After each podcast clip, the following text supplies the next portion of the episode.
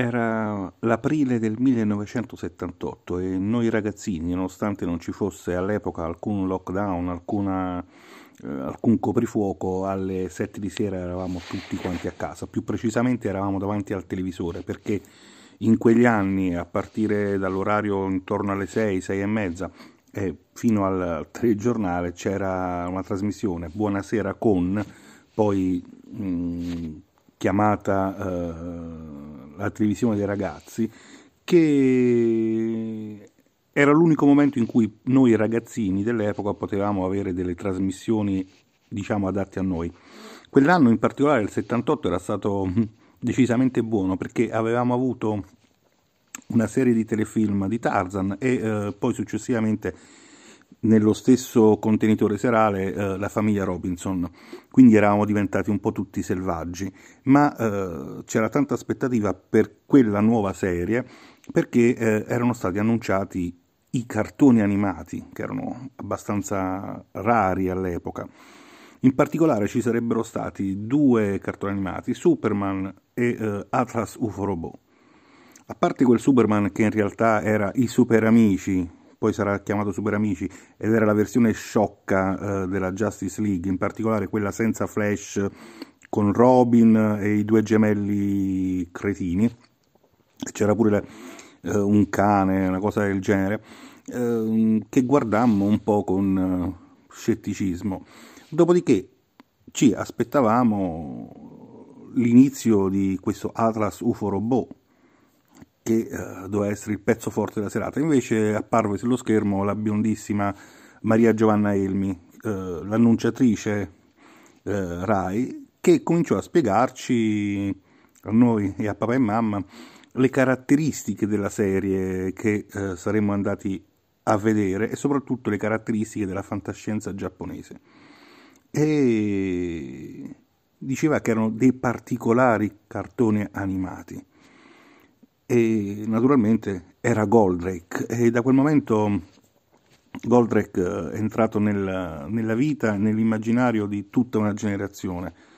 Nonostante la versione italiana sia stata in parte censurata, ehm, con la solita abitudine italiana di fare a pezzi i libri eh, stranieri e eh, naturalmente anche le serie televisive fu spezzettata in due o tre, però fu l'inizio di una grande stagione di cartoni animati davvero, anche perché finita, finito il mese di Goldrake arrivò un altro grande campione, arrivò Capitan Harlock. E perché parliamo di Goldrake? Perché fu il primo incontro davvero di noi ragazzini con la fantascienza e in particolar modo con i robot Immaginate quindi quando un po' più grandicelli andremo, andammo a prendere eh, un libro di grande successo intitolato proprio I robot o I miei robot, scritti da un personaggio che ci avevano definito un genio come Isaac Asimov e rimanemmo un po' sconcertati. I robot che noi conoscevamo non erano quelli di Asimov ed è di questi però che voglio parlarvi oggi e eh, non vi lascio la sigla vi faccio ascoltare un, un brano che vi fa venire giù le lacrimucce.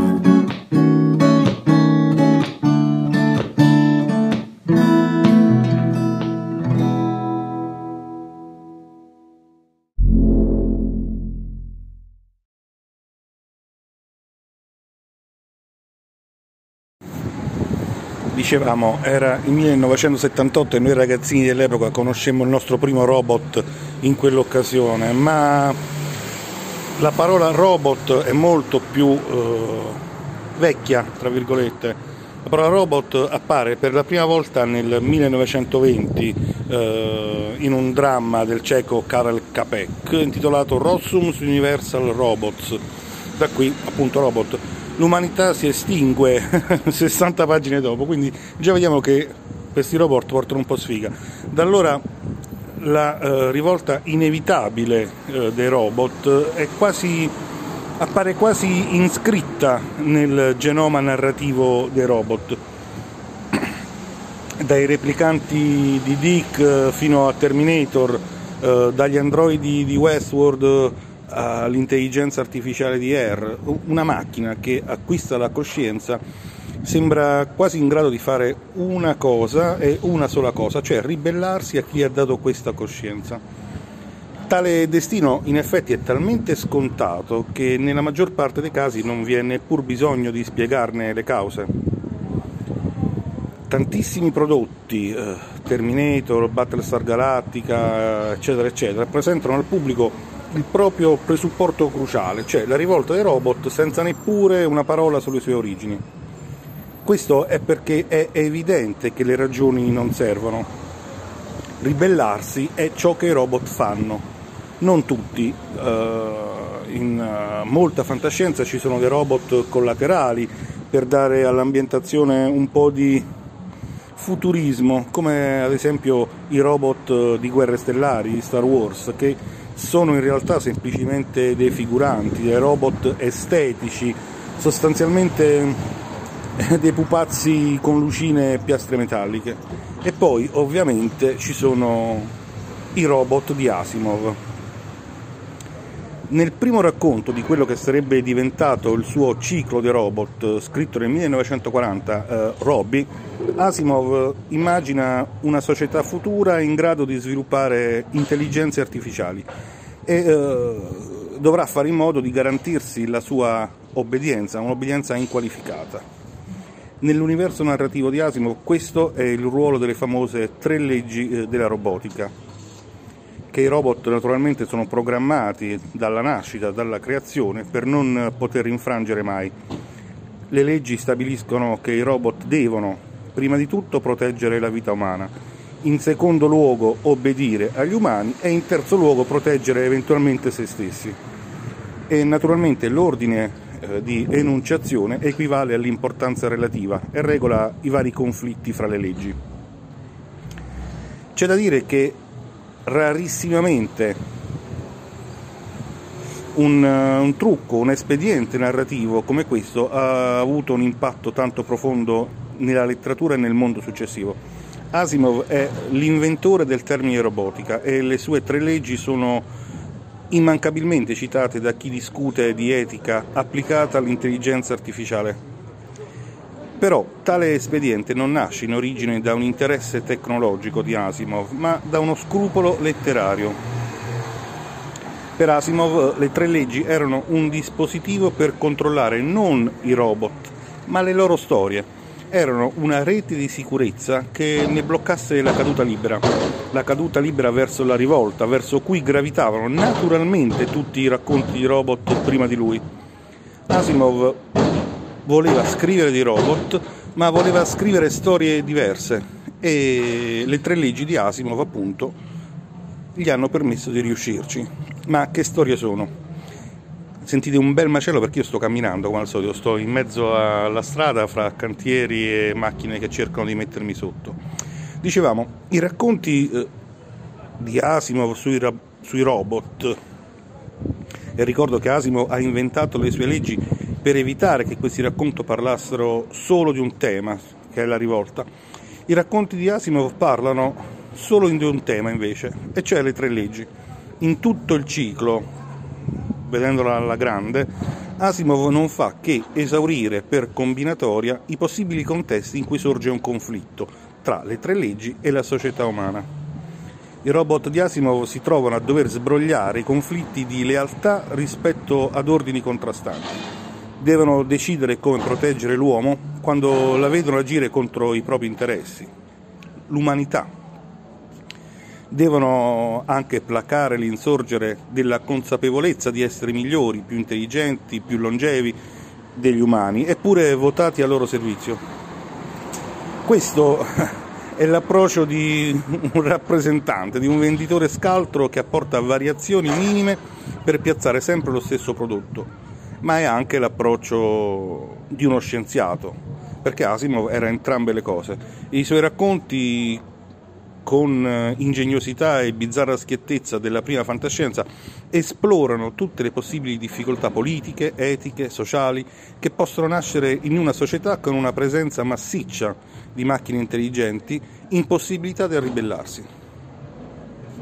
Le leggi di Asimov stabiliscono che i robot devono in primo luogo proteggere la vita umana, in secondo luogo obbedire agli umani, in terzo luogo proteggere se stessi. Lo ripeto, tali questioni di per sé eh, interessanti, di per sé filosoficamente interessanti, acquistano con Asimov un'urgenza narrativa perché nel mondo di Asimov i robot sono profondamente osteggiati dall'umanità e soprattutto sono costantemente a rischio di eliminazione.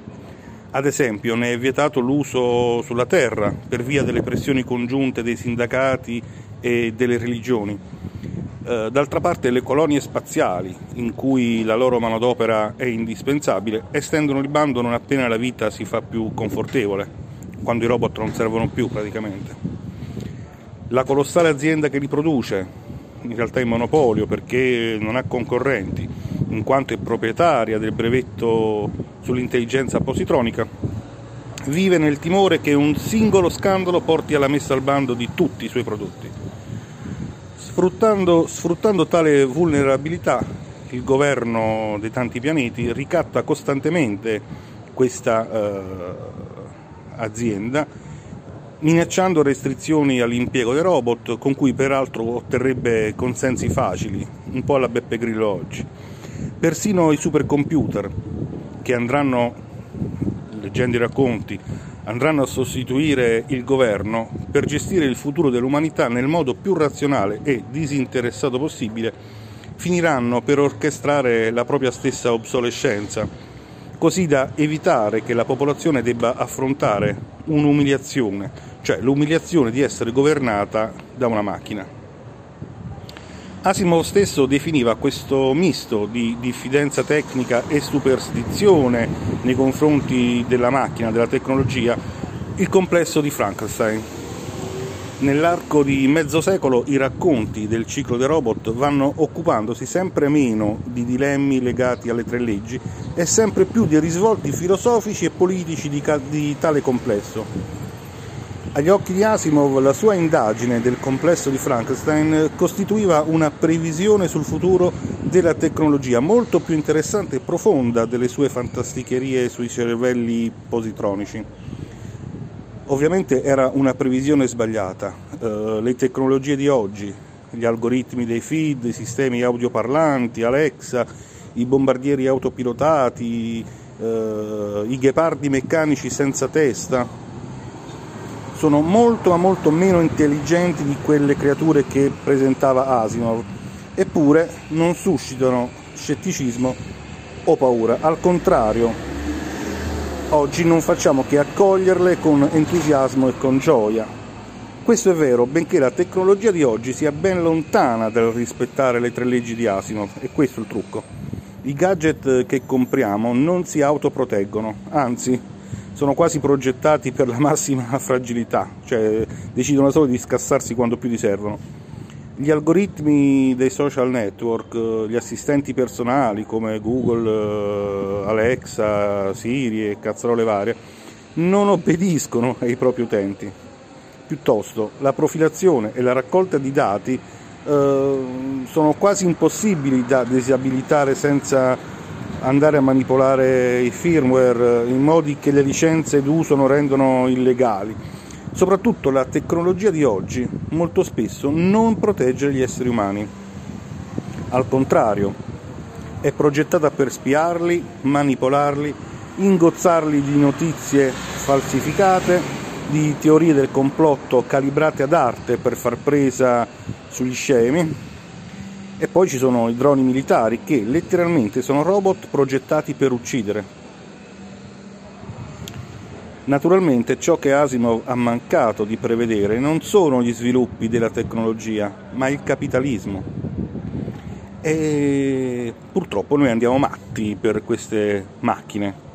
Ci sono alcune reazioni scettiche, eh, quando addirittura non addirittura ostili, ma rispetto a quelle entusiaste sono tanto minoritarie da risultare quasi impercettibili i timori e i fatti circa la perdita di posti di lavoro in seguito all'automazione dei processi produttivi e cognitivi sono scartati con squillanti peana ideologici per l'ottimizzazione e la distruzione creativa. Ogni volta che c'è il lancio di un prodotto nuovo che viene seguito dall'attenzione collettiva con la passione che un tempo si riservava al concerto dei Queen o Michael Jackson, di qualche superstar, i giornali e gli esperti eh, dedicano migliaia di pagine, migliaia di parole per analizzare i tir, per analizzare quelle minuscole migliorie tecniche in termini di peso, di risoluzione, sciocchezze, perché poi un iPhone 12 è uguale a quello 11 e così via. Molte meno parole sono invece spese sul fatto che ogni assistente personale è un occhio è un microfono controllato da remoto da aziende il cui modello di business si fonda letteralmente sulla monetizzazione della privacy degli utenti. Ipotizzando un mondo in cui, io faccio l'esempio di Alexa, Alexa diventi un automa semovente umanoide, è facile immaginare appassionate recensioni della grana della pelle, eh, della naturalezza dei movimenti, eh, tanto da tralasciare di menzionare ad esempio i termini di servizio che vanno a regolare l'eventualità che quelle mani tanto umane impugnino un coltello. Naturalmente ciò che Asimov ha mancato di prevedere dunque non sono gli sviluppi, ripeto, della tecnologia, ma gli sviluppi del capitalismo. Il futuro che immaginava si basava su un sistema economico di quel tipo, eh, nei suoi racconti c'è tutto un proliferare di dirigenti e consigli di amministrazione e spesso le trame sono incrociate da problemi di concorrenza e spionaggio industriale. Ma nella mente di Asimov non c'era alcun dubbio che la maturazione del sistema capitalista avrebbe portato a una sua, come dire, eh, regolamentazione sempre maggiore. Era, era la linea di sviluppo che dallo sfruttamento minorile in miniera aveva condotto ai diritti dei lavoratori, dai Robert Barons al New Deal. Estrapolando dalla tendenza, era spontaneo presupporre che la direzione sarebbe stata quella. Ovviamente nel mondo di Asimov le aziende avrebbero voluto lucrare, servono a quello, producendo ordini militari super intelligenti e dispositivi per rimpiazzare soldati e dipendenti umani, eh, perché gli umani sono fastidiosamente ossessionati dal tempo libero e dai propri diritti. Tuttavia, nelle previsioni di Asimov, l'interesse pubblico e il potere organizzato dei lavoratori erano destinati ad acquisire via via più peso col tempo, sino a controbilanciare, persino togliere spazio alla ricerca del profitto. Che dire, vista da oggi, tale previsione appare grottesca più che falsa. Un mondo futuro in cui la US Robots è Mechanical Man Inc., cioè l'azienda monopolista eh, dell'intelligenza artificiale più avanzata mai concepita da Asimov, è ricattabile da un governo eh, e perde il proprio mercato più vasto per l'opposizione dei sindacati. Un mondo in cui l'umanità rinuncia a possedere gadget super intelligenti in base a obiezioni filosofiche o religiose ci sembra implausibile, tanto da essere ridicolo. Che poi questo fatto che ciò ci appaia ridicolo eh, in realtà ci sembra più che tragico e una combinazione che arriva al grottesco. Dicevo, eppure c'è un senso in cui tale implausibilità è costitutiva, della mentalità di Asimov eh, quanto e eh, forse persino più della folgorante capacità di anticipare i tempi che gli ha fatto inventare il termine robotica. Questo perché Asimov era un illuminista e non a caso la forza che più temeva era la superstizione. Confidava che la ragione, la mediazione avrebbe portato alla, alla soluzione di ogni conflitto. Confidava che capitalismo e socialismo si sarebbero diluiti e compenetrati. Confidava che le nazioni si sarebbero sciolte in una sorta di socialdemocrazia galattica e soprattutto confidava che l'intelligenza artificiale sarebbe stata messa al servizio del governo eliminando ogni problema energetico e distributivo, cioè tutto quello che non succede oggi. Asimov vive negli anni 40 e 50 e per essere illuministi in quegli anni, in un paese uh, segregato per razza, negli anni di Adorno, negli anni del processo di Norimberga, uh, occorreva come dire, una buona dose di cecità selettiva che c'è naturalmente in, Asimov. Uh, le trasformazioni del capitalismo per cedere spazio ai diritti non erano state affatto spontanee, ma erano state ottenute con lotte sanguinosissime da parte dei lavoratori. E sostenere che un cervello elettronico potesse occuparsi di governare il pianeta facendolo meglio di un umano voleva dire sostenere che ogni questione di diritti fosse riducibile a una questione di calcolo, computazionale. Ma i robot, soprattutto quelli asimoviani, sono un costrutto politico prima ancora che tecnologico. Perché? Ricordiamoci il termine. Il termine in ceco ha una radice che significa lavorare e eh, una parola quasi identica indicava la servitù della gleba, eh, un termine è una servitù in vigore sino alla fine dell'Ottocento praticamente, pochi decenni prima che Capek utilizzasse il termine. Se leggete RUR appare evidente che i robot prodotti in serie a beneficio dell'industria, servizievoli, sacrificabili, sono un'allegoria neanche troppo traslata della classe lavoratrice. Quindi la loro rivolta era la rivoluzione proletaria se leggete Rur vedete che il dramma ha un esito ambiguo, eh, eh, tant'è che anche Capek era una specie di socialdemocratico che da una parte è stato condannato dalla Gestapo e subito dopo bandito dalla Cecoslovacchia eh, sovietica. Dicevo, questo senso allegorico rimane codificato nella nozione di robot anche quando la si impiega ad altri fini persino quando chi la impiega ignora o rifiuta, aborre il senso originario del concetto. Ed è per questo che i robot di Terminator eh, si ribellano, ed è per questo che non è necessario spiegarlo. Ribellarsi è ciò che fanno gli oppressi, giustamente. In questa luce appare un aspetto meno immediato delle tre leggi di Asimov, come le macchie di sangue alla luce di Wood. I suoi robot eh, non somigliano a lavoratori oppressi, ma non somigliano nemmeno a droni, algoritmi, ad Alexa, somigliano agli schiavi. Vengono chiamati boy e rispondono dicendo master, vengono impiegati soprattutto per compiti pericolosi o stremanti.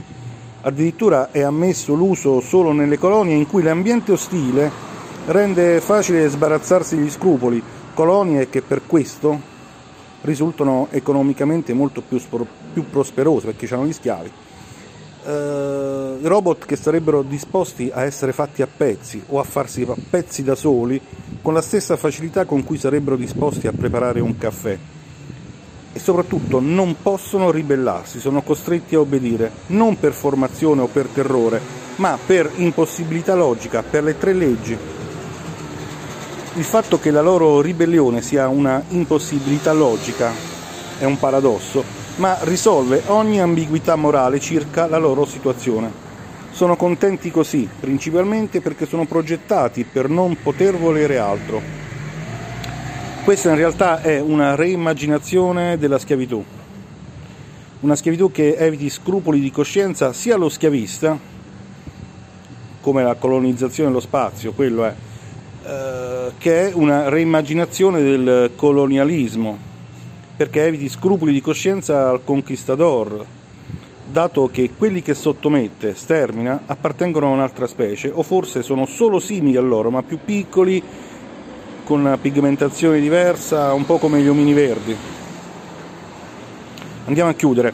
Tale progetto di reimmaginazione è pienamente in linea con quello che era l'illuminismo migliorista di Asimov, che vede ogni conflitto come evitabile, ogni squilibrio come ottimizzabile. Ultimo esempio, l'uomo bicentenario è il punto di massima complessità immaginativa del ciclo di robot. Racconta la storia di uno di questi robot che riesce lentamente a non farsi discriminare e infine a farsi riconoscere come essere umano nel corso di due secoli, con l'impegno e il buon esempio e con l'argomentazione razionale e razziale. Eh, quindi più della positronica, dei vaggi iperspaziali, ciò che in Asimov è fantascienza, nei robot di Asimov è fantascienza, è l'idea che una classe oppressa possa conquistare pari diritti in questo modo, cioè con l'impegno, il buon esempio e l'argomentazione razionale. Vi lascio un attimo a pensarci sopra e alla prossima.